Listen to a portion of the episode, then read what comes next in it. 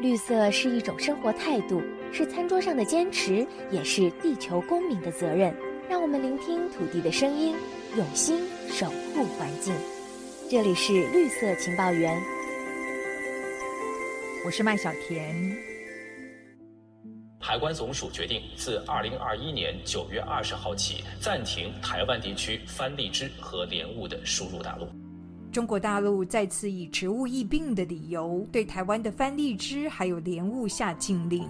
两岸农业不只是政治的问题，农业芯片的窃夺战也是层出不穷。在台湾的外销种子排行榜中，木瓜是第一名，每年出口三至五公吨的木瓜种子。台湾学者也早在二十多年前研发出抗病的转基因木瓜。中国人吃的木瓜九成以上是转基因木瓜，而且木瓜的骨子里大多数是台湾血统。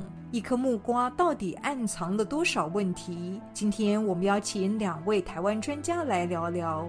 第一位是台湾大学农艺学系的荣誉教授郭华仁，郭教授您好。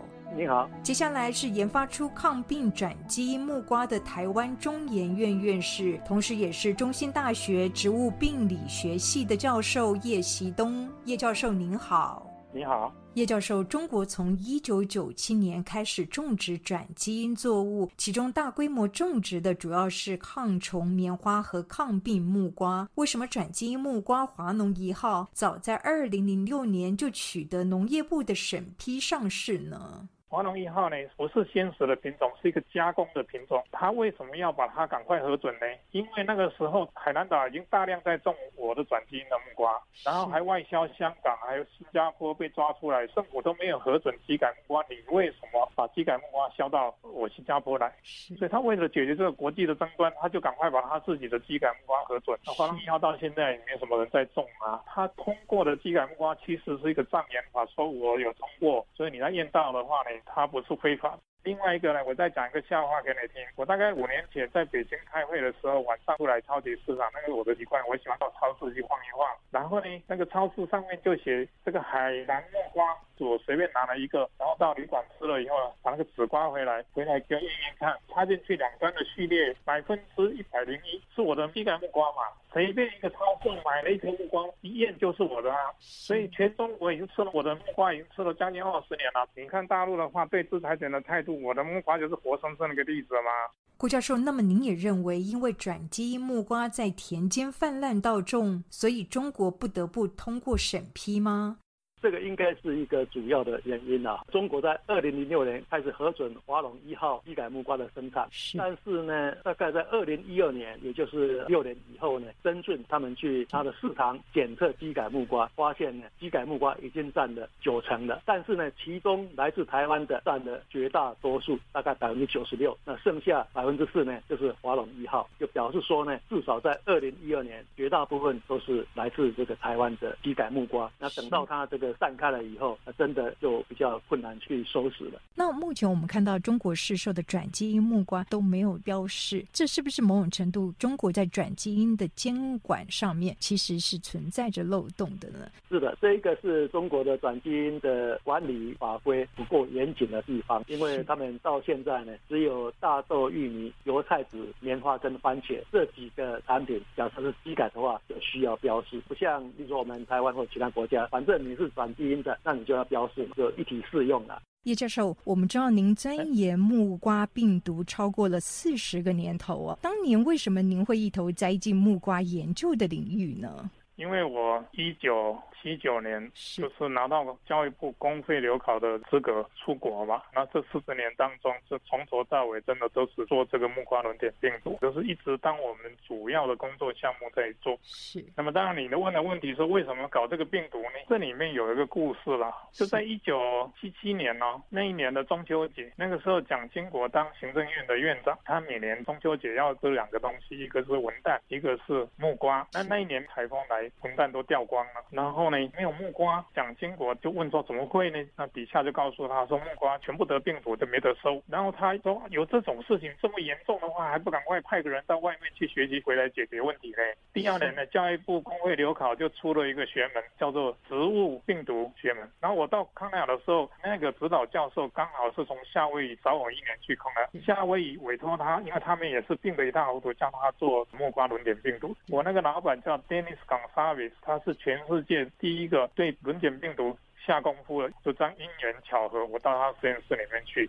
我们知道轮点病毒被木瓜农视为绝症，你们如何解决染病的问题呢？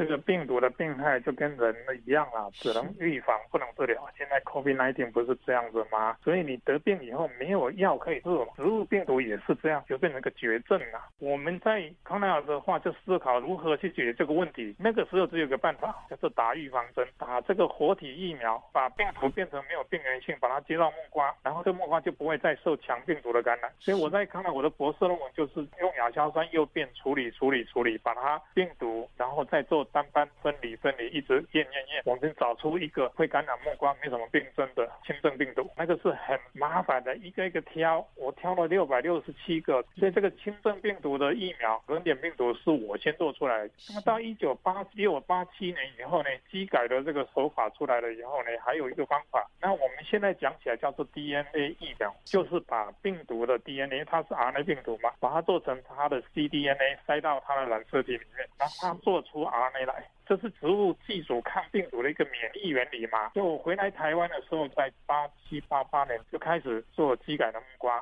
把轮点病毒的鞘蛋白放到木瓜里面，然后选出来以后呢，啊，哎，果然就抗病了。这不是我先做出来的，我老板在夏威夷先做出来，他找我两年做出来。夏威夷刚好急需要转基因的木瓜，因为夏威夷木瓜也开始得病了。叶教授，那么在夏威夷种植的转基因木瓜跟您研发的转基因木瓜在特性上面有什么不同呢？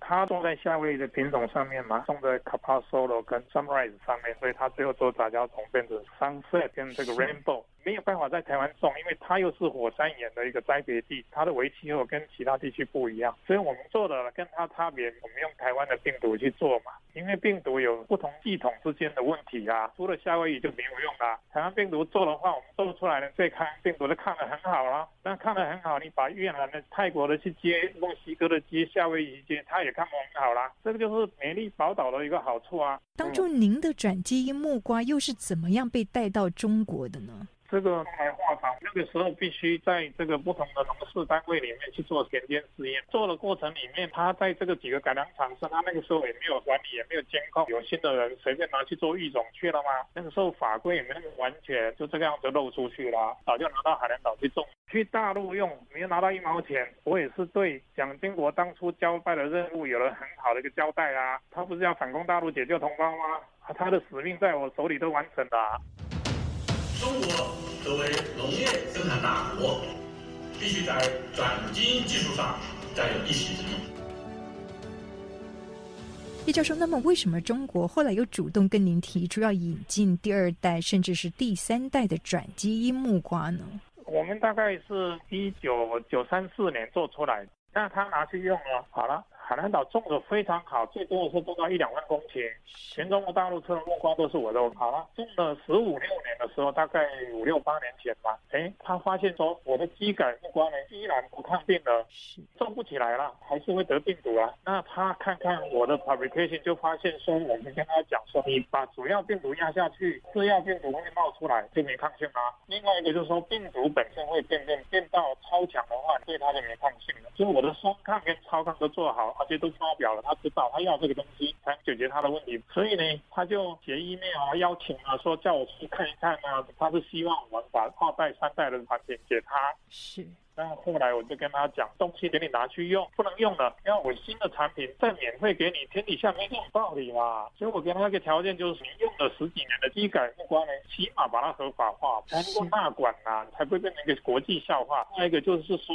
双抗跟超抗的这种木瓜，你要根据这样的方式尊重我们制裁权嘛？啊，他说都好好好好，不好了。白纸黑字签哦，还把单刊给讲给中国热带农业科学院，就专门管机改作物的七十五个委员哦，要三分之二同意才通过。我跟他讲说这太难了吧，知道他怎么说？这你就放心啦，上面哦说要过的话就会过的。所以您的转基因木瓜在中国是哪一年取得中国农业部的批准呢？二零一九年正式通过，在二零二零年的时候呢，他就正式办了一个证书啊，然后呢，我们就跟热带农业科学院讲，那你贩卖我们的东西的所有的种苗商，你要授权，然后呢，他也来签跟中医大学签了制裁权协定，大家至少百分之五十五十吧，这个白纸黑字签哦，但是你跟他讲他制裁权的话，我们把学校的账号给他，他说他中国热带农业科学院是政府机关，我们国立中医大学也是政府机关，他们的规定政府机关的钱不能汇到台湾。的政府机关里面，这个没有人敢做。后来我们想说，那做第三方支付嘛，他也同意了。那我原来在去年的二月初说要去海南岛跟厦门农友同苗公司在签个约，就因为 COVID-19 的关系啊，所以到目前就是悬在那里。叶教授，那么根据您的了解，目前中国的转基因木瓜种植面积有多少呢？那主要的产地又集中在哪些地区？我去海南岛去过好几次了，最多的时候曾经冲到两万公顷，但因为这几年病毒了都种不起来的关系，所以又减到六七千公顷。那全中国大陆的这个木瓜几乎都是海南岛出来的。那么广东的南部啊，就是海南岛的北边的湛江啊，或是新县的那一带啊，也是机改木瓜，就是在广东或者海南。最大宗就是在海南，目前我也在做海南的一个机改的，用他们的病毒一次解决它所有的问题，还有它的轻症疫苗，我们也在做。顾教授，那我们以国外经验来看的话，农民改种转基因木瓜后，又面临了哪一些难题呢？因为全世界现在有在种的就是夏威夷跟中国。那以夏威夷来讲，最大的问题，种了这个基改木瓜以后，外销反而受到阻碍，因为大部分的国家没有核准。当然，目前只有美国、加拿大跟日本可以上市嘛，像日本他们的消费者也不买单嘛。夏威夷一九九八年开始核准基改木瓜种植的时候，还有八百五十公顷，但是呢，到了二零零七年剩下五百三十，那现在大概只剩下两百五十公顷。意思就是说，它根本就没有办法来解决夏威夷木瓜栽培的这个问题第二个呢，最严重的是污染问题了。像夏威夷主要是种在那个大岛夏威夷本岛，他们去检测的结果呢，本岛的这一个非基改的木瓜呢，有百分之五十都已经受到基改污染。那在泰国跟我们台湾一样，政府没有核准，但是泰国呢也是有在研发机改的木瓜，也是一样偷偷去种，结果被欧盟发现了。那被发现的那几年，泰国输往欧盟的这个木瓜产品都没有办法进口到欧洲。胡教授，那么根据您的了解，除了转植基因这种方式以外，目前还有哪一些方法是可以有效来解决木瓜感染轮点病毒呢？轮点病毒它的传播呢是蚜虫，那它看到绿色的叶片，它就下去叮，那一叮呢，假设那个蚜虫有带毒素病毒的话，那就传染到了。蚜虫不是很喜欢木瓜，那它不喜欢，它就飞到其他地方，看到绿色的叶子又叮，然后又又传播，所以很快整个田的木瓜就会都会感染。那所以要防止毒素病呢？假设种非机改的有几个方法。第一个，我们只种一年，那木瓜是多年生的，但但是你假设种一年的话，它的感染的时间就比较短一点。然后木瓜移植或者播种之前呢，田的四周呢要种一些玉米，蚜虫喜欢吃玉米。然后呢，在种的时候，木瓜一行一行在种呢，行跟行中间就铺上反光的塑胶布，因为反光呢，蚜虫就比较不会进来了。那最后一个看到有蚜虫或者其他昆虫，就用杀虫剂嘛。大概有这几种。方法，台湾也用网式这种方法来防治轮点病毒是吗？台湾的方法是更好了，就是用网式嘛。因为网式除了蚜虫以外，其他的虫害也可以一并的解决。叶教授，那么针对转基因木瓜的使用安全性，您可以谈谈您的观点呢？我因为它这是基于植物免疫的原理嘛，你没有产生任何新的东西出来嘛，放进去的基因是你每天都在吃的基因呐，学理上没有任何安全的问题吗？告诉你绝对不会有害，因为美国吃了二十几年了，中国大陆也吃我的二十年哦，这个手法跟其他的基改的手法不太一样啊。郭教授，您怎么来看待转基因木瓜的安全性？在美国，我也没有看到说有哪一些研究报告在研究转基因的木瓜它的这个安全性，也没有看过了哈，所以其实也很难去判断说它安全或者不安全然后也就是说，可能短期里面没有什么危险，但是并不保证长期它是安全的哈。因为毕竟基改木瓜会产生病毒的鞘蛋白，那这个病毒的鞘蛋白到底对人体有怎样子的长期性的风险？没有真正的去做实验的话，那就很难保证说它没有长期性的风险。一颗木瓜从身世之谜到转基因争论，始终没有画下句点。中国可以进得了台湾水果，不过要斩断台湾 DNA，这可就难了。这里是绿色情报员，我们下周再会。